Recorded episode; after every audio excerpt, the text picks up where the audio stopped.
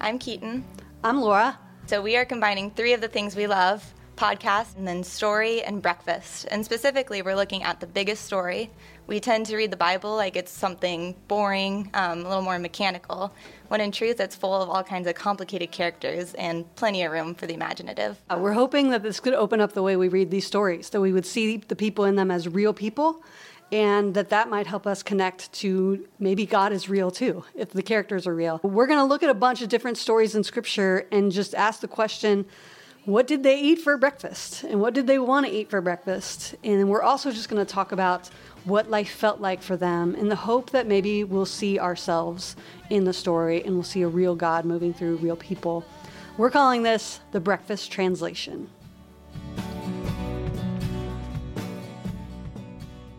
So here we are. We're in Acts chapter 8.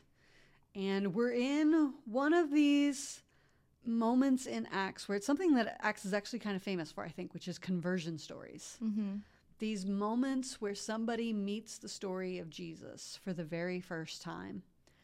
And we're actually going to see this through the story of Philip, who we met in the last chapter. He was one of the seven people picked to make sure that the Greek widows had enough breakfast and so here he is kind of playing a different role in this story where he is introducing some people to the story of Jesus. So I think it's important for us to, you know, we've only kind of talked about ourselves just a little bit on here. Maybe the only people who are listening are people who already know our likes and dislikes in our in our stories. Uh, but maybe people are just tendencies. listening and they they only know us through the podcast or they just want to hear us talk about some more things. Uh, but I do think it's worth noting that so much of Acts is about this idea of conversion. And it seemed worth it for us to kind of tell our own thoughts on conversion. Like if we have a story of like a moment where we heard the Jesus story for the first time, or we decided that we were in on the Jesus story, or just a moment where we went from one version of ourselves to a different version of ourselves. So, right. do you have a story like that? Do you have a conversion moment? I do. I have a conversion moment, and there was no flashing lights or anything of that nature, but I just remember, I don't remember the setting and I don't remember who was speaking, but I remember the word that they chose to use for when they were describing um, God speaking was they said God whispered. And for some reason, that just really, for the first time, made God feel like a, something physical, something that could be in the space with me. And it really felt like there was a before and after. I got baptized after I had that um, that experience of of God whispering to me. I love that. Yeah. Yeah, I love because I think sometimes it is something as small as just making something sound new. Right. To us, yeah. uh, Frederick Buechner is one of my favorite writers, and he talks about how his conversion moment was going stumbling into a church in New York and hearing the preacher say something about God laughing. Mm. And that that was that so was stunning to him to think of God laughing. Oh wow, yeah. That God became real to him. Mm-hmm. So your story is is kind of similar to that. Like you just mm-hmm. saw saw God in a in a new way. Right. Um and yours? If you have one. I do have like a so I grew up in church as we we talked about that a little bit. And in the church I grew up in, um, we're going to see here in a little bit some stuff about baptism. And there was this expectation in the church I grew up in that you would get baptized. And that was sort of seen as a moment of conversion, where you were saying that you were in on this and that you believed all the things that the church was trying to tell you about who God was. And I feel like in the church I grew up in, most people did that in like fourth or fifth grade. Right.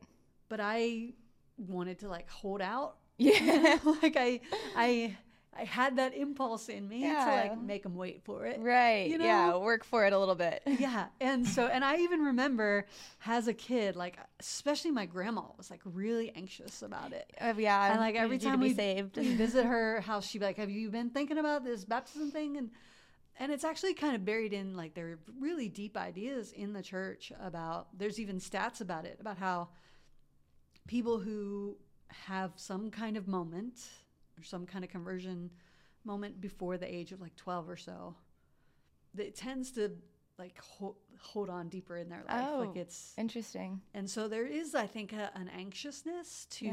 like children's ministry and youth ministry sometimes like to have a defining moment mm-hmm. for kids and but i just i wanted to make I wanted to like draw that time out. I yeah, think. well, So that, I totally understand wanting to be intentional, and Yeah, it's a big, it's a big. I just- mean, I just wasn't sure about it. right? And but I did love. So I went to church camp, and so I have like, which I think is a little bit too. It's a little too on the nose for me because I feel like that's also like a a stereotypical story of having like a church camp conversion. Um, and I would prefer that it as cool as your story. Something. like, like I really wish it was something where I just heard something new for the first Mine time. could, my experience could have been at church for some reason. I can't locate the place, but Yeah. that, the moment was special. So yeah, it was just a feeling, Yeah. right? Well, I didn't have that feeling until, but I was at least in middle school. I was like somewhere around sixth or 7th Mm-hmm. grade, and I went to Round Lake Camp every every summer. And I remember one night it was during the music, and you know I just had this moment of like I'm in, like I Mhm. want this, Mhm. and um, you know I think there's there's mixed feelings about that. Like I have friends who have really damaging stories yeah, of feeling manipulated by that. right. Um, By sort of the like the loud music and the everyone around you's excited, and you just feel a little bit emotionally yeah, and. I don't know. Um, there are some camps aimed towards young people where there's Mm-hmm. like a, a set plan. They're like, we're going to have fun Monday and Tuesday. Wednesday, we're going to talk a little bit about sin. And then Thursday night, we're going to get you. when they're you nice know. and tired Yeah, and yeah. vulnerable. I'm going to wear you down. I mean, and I've been, you know, I've been invited to camps to give like the decision night speech. Mhm. Um, so I think there there is a little bit of a, a like a manipulation feeling that people can have from that sometimes. But when I look back on it, I don't. I did not feel manipulated. Like I, I legitimately felt like I waited long enough for my own peace of mind Right. to sort of That's say, important. no, I just I want this story. Mhm. And I remember right around that time having a sense that God was with me at school and God was with me at my house. So it wasn't just like an emotional moment. It was I had become convinced that God was with God me. God is going to be with you. Yeah. yeah. And so I thought, well, if God's with me, then I might as well also do whatever I can to say that I am also with God.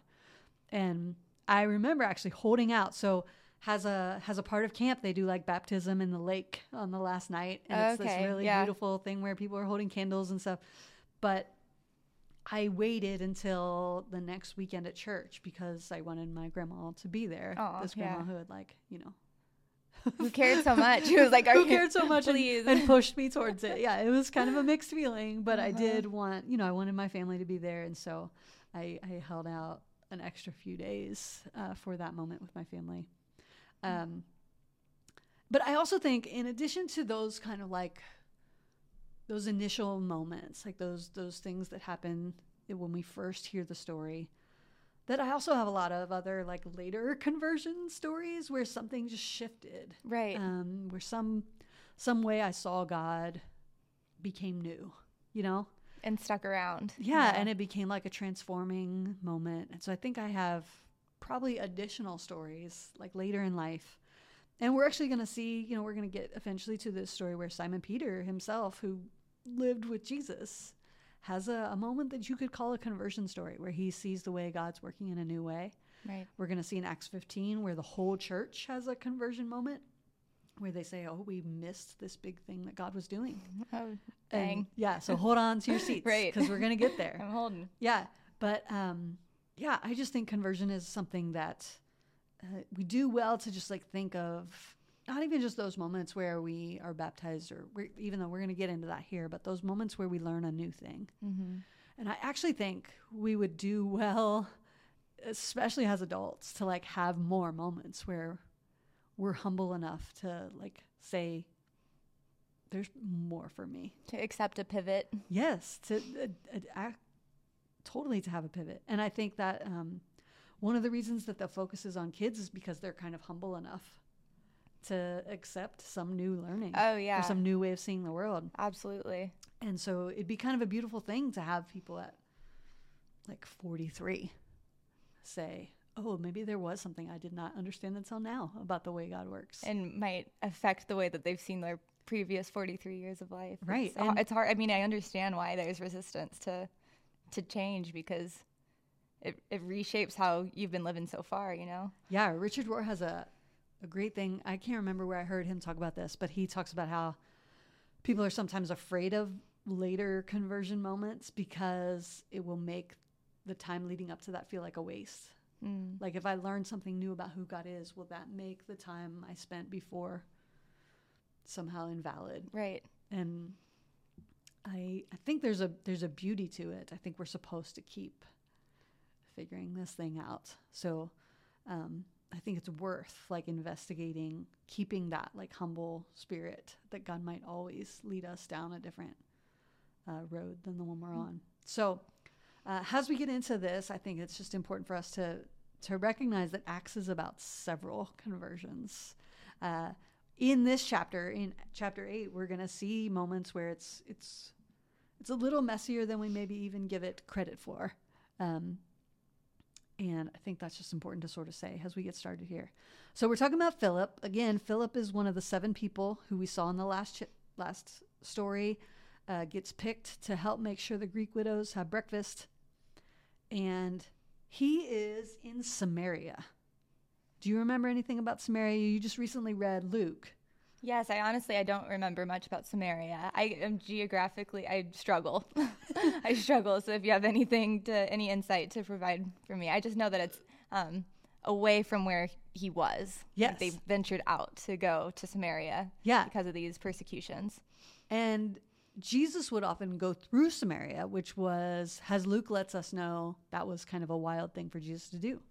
Uh, because what we know from the gospel stories is that Jerusalem and Samaria were kind of enemies of a sort. Okay. Um, it was maybe like Columbus versus Ann Arbor, but way more intense. Yeah.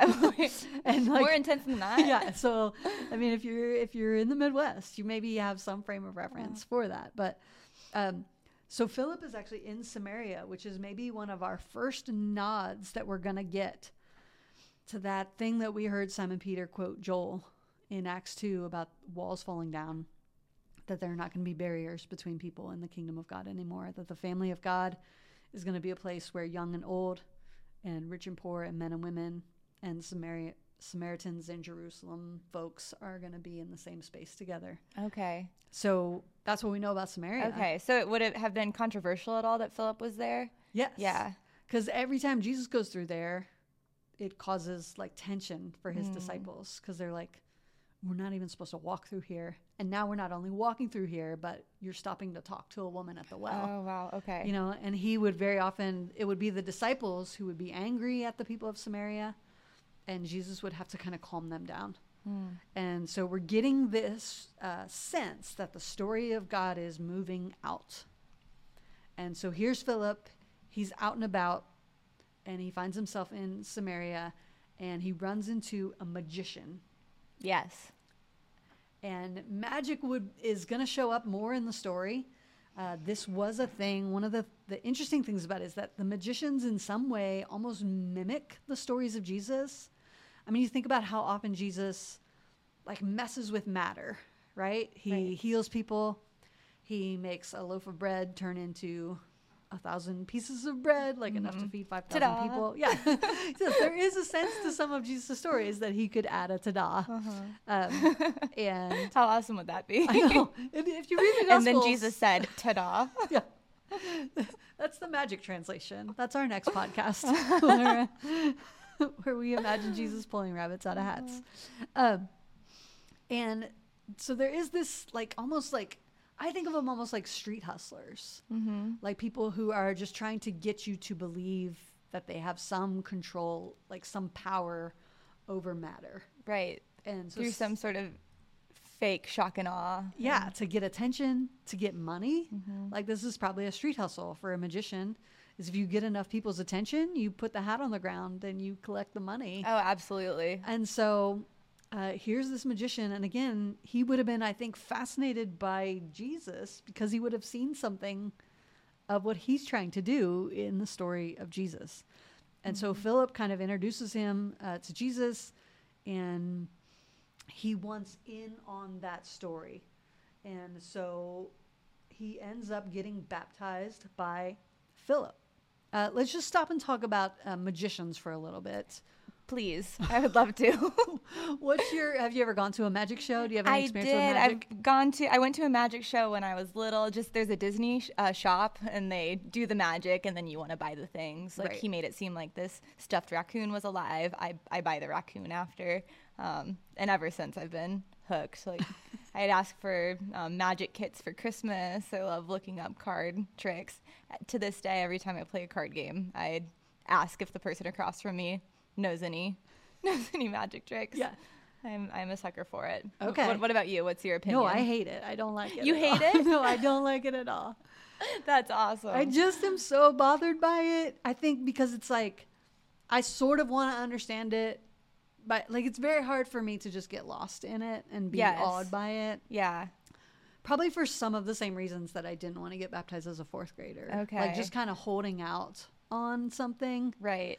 Um so I don't I don't enjoy Yes. enjoy it. Yeah. Something that I definitely do when I when I have people do magic tricks for me is I intentionally try to not figure it out because I like that off factor and I can see um, why that would rub some people the wrong way. Like I, I want to be kind of lost in this. Whoa, you d- you did magic just now. Yeah. Feeling without. I putting can't even imagine walking through the world like that. Yes, I, I want to be odd, even if it means setting aside my own intelligence. Okay. well, because it is impressive. You know, like there is something, if somebody's good enough, it, it is impressive. And I will Mm-hmm. say, and I know you watched it too, but I just enjoyed the um, Derek DelGaudio special that's on Hulu. Um, in and of itself, it's called. And he is, I think, because he's not just like a, he knows how to like manipulate cards. Oh, yeah. he does all these really amazing, like, I don't know what you would even call what he. It's something It outside of magic. Unbelievable. But he's also a storyteller, right? So Right. so his show, he's not just doing these tricks, there's meaning behind. He's trying to like get you to think about what what matter matters Right. and why people matter and Right. he he kind of uses his sleight of hand and his like memorization skills. He uses whatever it, I don't know how he does some of the things he does in there. Oh, he's got to be a genius. It was. It is incredible. I would recommend yeah, it. yeah, we totally recommend it. But I, it, it is the first time I had an appreciation Yeah. for the art of that. What was for sure. interesting in his show, he also uses that that sleight of hand as um, representative of um, like something wicked influencing, like as a, a, a devil figure, like in his life, Yes. which was also a fascinating um, way to shape that story. Yeah, because it's there's something about deception in it, right? Like the idea is to deceive. And we actually see that in the New Testament world and even in some of the Hebrew scriptures. There's this idea of of sorcery and of that being like a gateway uh, for Satan the accuser to make his way into your life. That there's something sort of evil about practicing magic. And I think it goes to the heart of that, like trying to deceive people, trying to make it seem like you have power that you don't have, or. Um, but we see this magician is baptized, and then he receives the Holy Spirit. and we should say that in Acts, the way that people receive the Holy Spirit in their life is there's several different formulas. So it's very, I kind of love that about it Yeah. that it doesn't go one way the, the same time like every time so it's not like like sometimes people will feel like a prompting from the spirit and that's why they decide to get baptized. Uh, sometimes people will like baptism and the the spirit coming into their their body or into their presence is like it happens simultaneously. And then there's other stories where they get baptized and because somebody didn't like check off the right box the spirit doesn't show up. Mm. like or the spirit comes later because they didn't have a clear enough understanding of what they were doing in baptism Okay. So so it doesn't always mean the same thing. it doesn't always mean the same thing but the magician wants it to so when he has this experience of the holy spirit he's like oh i want to i want to be able to to do this i want this to be a part of my show Oh yeah. Yeah. Why would he not? like, yeah, can I get like, in this is on this?" awesome. yeah Can I bring someone back from life? and there is this I'm sense dead. that he he wants to like turn it into part of his hustle uh, and into part of his his like his show and so he wants to buy it he wants to manipulate it and this is post being baptized, right? yes yeah. right Yeah. so kind of interesting that it's not like he's baptized and all of a sudden he makes really ethical choices Uh-huh. um, and again i think the spirit is something that we all like we've talked about this several times how we wrestle to understand it um, speaking of like hearing words in a new way, I just read, uh, or I'm in the process of reading a translation of the Gospels by Sarah Ruden, and she translates the Holy Spirit the holy life breath. Ah, And it's just enough of a switch, I think, for me. that it makes you f- That think it, about it a it opens it up a little bit more. right. um, that that it maybe makes us like consider how active it is around us and in us, um, even when we're not sure how it works. But the- the, holy life breath is what I she like calls that. it. Um, and so what we know uh, about uh, Simon, that's the magician's name is Simon, is he's trying to manipulate it for his own purposes, which I think it's not too much of a stretch for us to imagine somebody trying to use the Holy Spirit for purposes other than what it's supposed to be for. Um, so that's kind of his conversion story. It's kind of messy. Yeah. You know, like it's not like he gets it.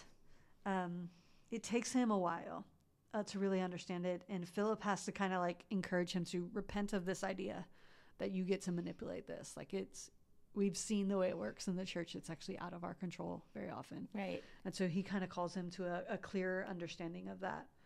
Um, Yeah, I appreciate that messy story. I remember after I got baptized, I was so nervous, like that I was gonna I was gonna do the same thing. I feel the same way every New Year's. Once the New Year starts, I feel almost like I can't um, breathe because I I'll do something wrong to um, make whatever just happen less pure. yeah, So it's kind of neat to see somebody say I, I want this for me and then stumble immediately after and get pivoted back onto a new path. It- yeah. I, I liked this story. It's freeing, yeah. Mhm. And I, I think if there's any pattern that we could point to, it's that people sometimes have like this really powerful moment and it doesn't hold up that long. You know, like it might last for a day, it might last for a year, it might carry you for five years. But then there does always become this need to revisit it and to to redefine it and to you know, very often the things that draw us close to God have to kind of morph and grow with us and so I think we see that a little bit hinted at uh, in this in this story. Um, before we get into the next, we're going to get into another conversion story because Philip actually has two encounters that are a really big deal here. Um, I think it's worth just kind of what do we from what you read here about Philip. What do you imagine him? Could you were you able to get any feel for what he would have for breakfast? Ooh, I don't know. Did you did you have any thoughts? I what I think is interesting is that we don't know anything about him. Like it doesn't give us any characteristics of like and I think this is what makes the Bible hard for people sometimes, right? Is Right. because if I start a movie or a book, I want an idea of the the people. Like I want to know what they're about. Right. And so sometimes I think scripture cuts short like some of this character work.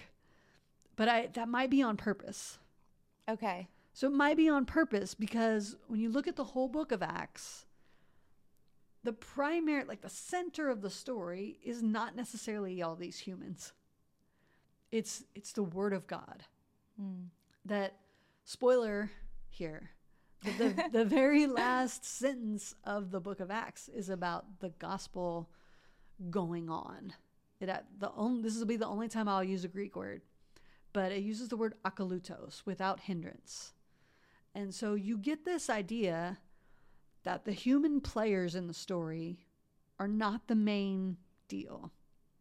So even though our primary purpose is to like understand the human players so that we could see God working in us, the actual book of Acts doesn't really seem to want us to like pay so much attention to the people in the story that we miss the holy life breath. Yeah, it's what they're mobilized. Yeah. To, to So maybe the do. most we could say about Philip is that he tends to he definitely seems open to whatever's around. So maybe he's a leftover guy. Yeah.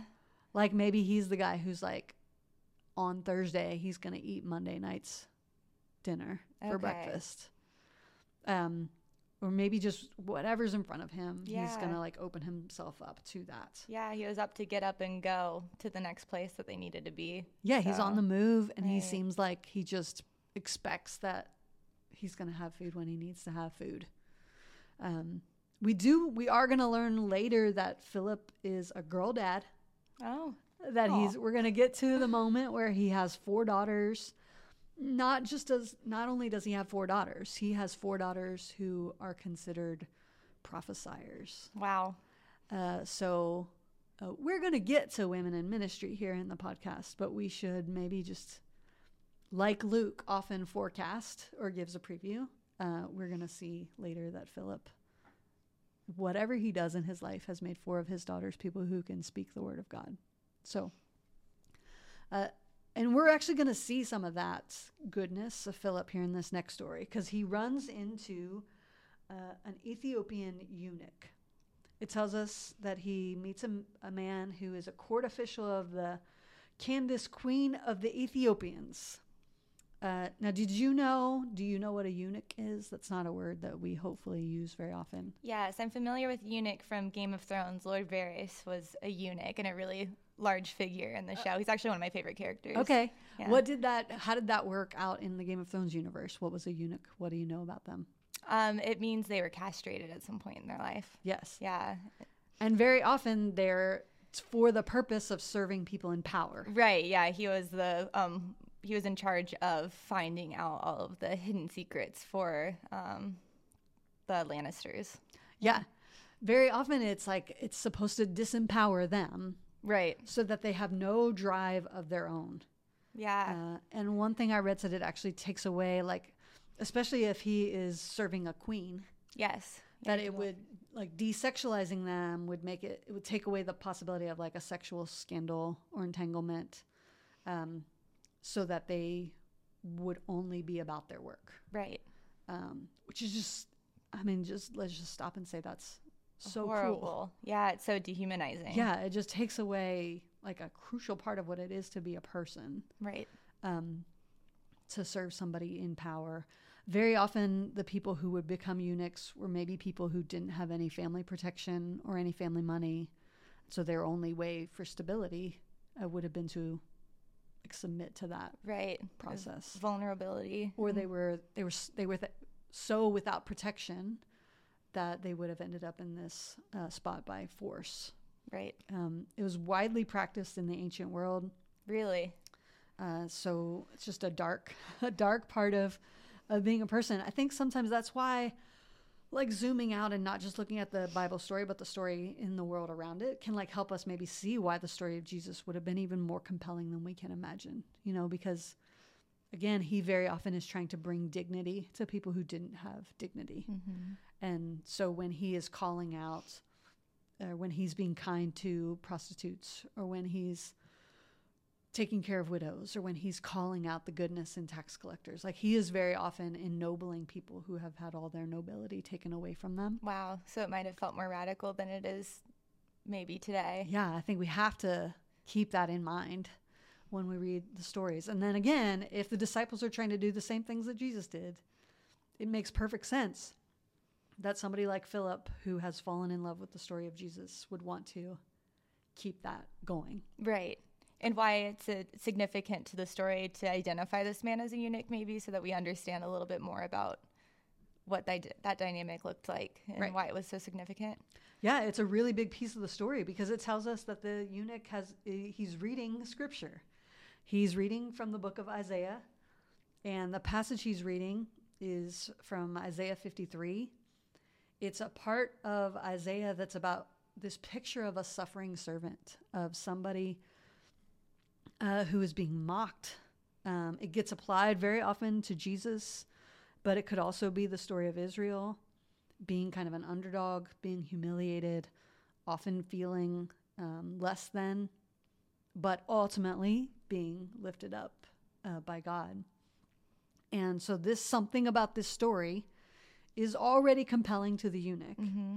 Uh, but then it tells us that Philip kind of explains it to him. And he says, I know a man uh, who would fit this description and who would also understand the life that you're living. And so the eunuch's response to this is to ask for immediate baptism. Wow. And he has this powerful sentence. He says, Look, here's some water. And he says, What is to prevent me from being baptized? And if we see the book of Acts as being a, a dropping of walls, a dropping of barriers, maybe there would be people who would say, well, here's some reasons why you can't be baptized. Because this is a man who's been othered his whole life, you know? Mhm. And so maybe there would be people who would say that you shouldn't be. But Philip says, well, of course you should be. And so he baptizes him.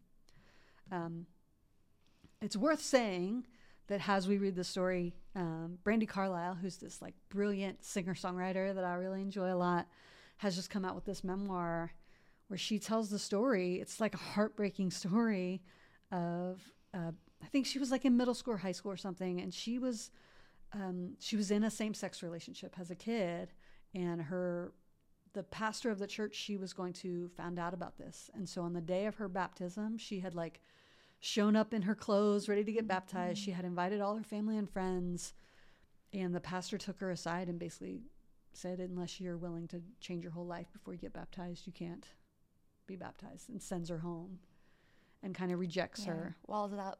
yeah walls up and it's this it's just been haunting me as we as we record this and i think it's you know obviously like um, same-sex marriage is a, a thing that churches are kind of wrestling through some churches are trying to kind of hold the ground on on traditional marriage um, but I, I think what's striking to me about this moment and about her story is that there's nothing that gets in the way of the grace of god Mhm. and that especially in this initial moment like philip doesn't say well here's five things you have to do before god will like embrace you Right. he doesn't say like you have to be restored in these five ways you have to change these behaviors like he just kind of trusts that the grace of god will do its work in Yeah. in the eunuch that that god will keep leading the eunuch to what is true and good and that uh, there is this the that whatever else needs to maybe happen in the life of this eunuch will be worked out later in the community but there's nothing that gets in the way of him Right. having What's to stop us from doing it right now? nothing and that that is the answer nothing will stop us and so uh, the it tells us that the spirit of the lord kind of shows up and um, actually takes philip away from the story so philip doesn't even sit there later and be like okay now that you're baptized Here's, the- what you gotta here's do. the 10 things like you can't. You can't. Um, we're not gonna sell you magic powers so that you can do your street Right. show. uh, so what's so messy with the magician actually is very simple in the eunuch story, and I think it it speaks to they had a, a trust that the spirit would lead people, and that the holy life breath would do whatever work it needed to do in both the magician and in the eunuch, and Philip didn't feel like he had to control that. And so, at the very least, it maybe is a word to us about like a meditation on grace, um, the way grace could and should be operative in the church is that it should be. There should be nothing that gets in the way of it. Um, I do think it's worth also just saying, uh, you know, I think sometimes we don't know what to do with like the idea of evangelism. Philip gets called Philip the evangelist Mhm. uh, sometimes, and that word is kind of a funny. Like, uh, what are your first thoughts when you heard the hear the word evangelist? Uh, I remember when I was younger and I first learned about evangelism. I I remember really hoping that I wouldn't get called to do it. Yeah, yeah. I think we have a like a certain idea of like it being like a salesman almost, Right. Or like a like somebody who imposes themselves on other people. But I think what I love about these stories of Philip is that he he's just open to spiritual conversation. Right. So um, he sees the eunuch reading Isaiah, and so he sees a natural curiosity He there. says, hey, what do you want to like? Let's talk. yeah, let's just keep talking about that. And you know, even the magician, he sees some like parallels between the magician and the story of Jesus. And I love that what he sees is that the story of Jesus might be the story that these people are looking for. And so he's ready to like enter into conversation. And I would maybe even just call him like Philip the conversationalist. you know, Let's do it. like he's gifted at Uh-huh. at just like hearing people like and he so he listens also in these stories which i think is a component of evangelism that we forget sometimes uh, so i think if we were going to say what there's like an invitation for us in these stories it is um, I I think I've been working lately even on just like being more ready to like to where God might be leading in a conversation. And sometimes that might mean like saying the one thing that's right past what's comfortable to say. Mm-hmm. Uh, but it's also being ready to like listen to like what are people searching for and more often than we know um, the story of jesus might be the one they're they're hoping for Yeah. so uh, these are complicated stories and I, I think i think that's what i love about acts and it's why i keep returning to it in my life is that it it is very often a little messier than we want it to be Mm-hmm. um, which is also what we, you know, you find out about conversion, is that as simple and pure as it is to feel mercy in the waters of baptism, uh, it's also grows in complexity. Right. Right, It it's- continues to be. It's not a one and done. No, it's, it's somehow a, a one and one and one and one again, again, again. So uh, it's grace upon grace upon grace upon grace, which I think we're all hoping for. So that's the breakfast translation. We're glad that you read along with us. Again, our hope is that this will also prompt questions and imagination for you. So if you have questions or things that these stories make you think about, uh, you can follow us on Instagram at the Breakfast Translation, and we'll uh, hopefully be with you next week to get into the, one of the biggest conversion stories, which is the story of Saul Paul.